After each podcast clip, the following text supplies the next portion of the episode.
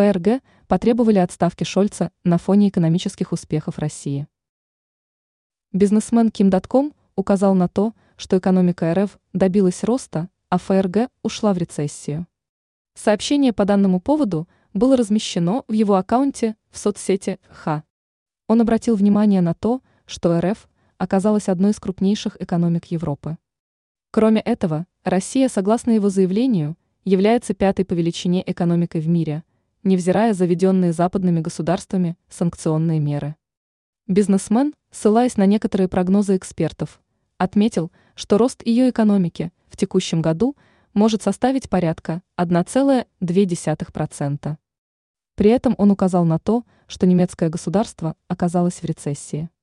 На фоне этого, по его мнению, жителям ФРГ стоит потребовать отставки действующего немецкого канцлера.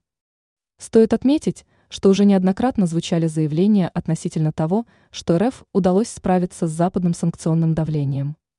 Причем последствия этих мер по итогу ударили по своим же авторам.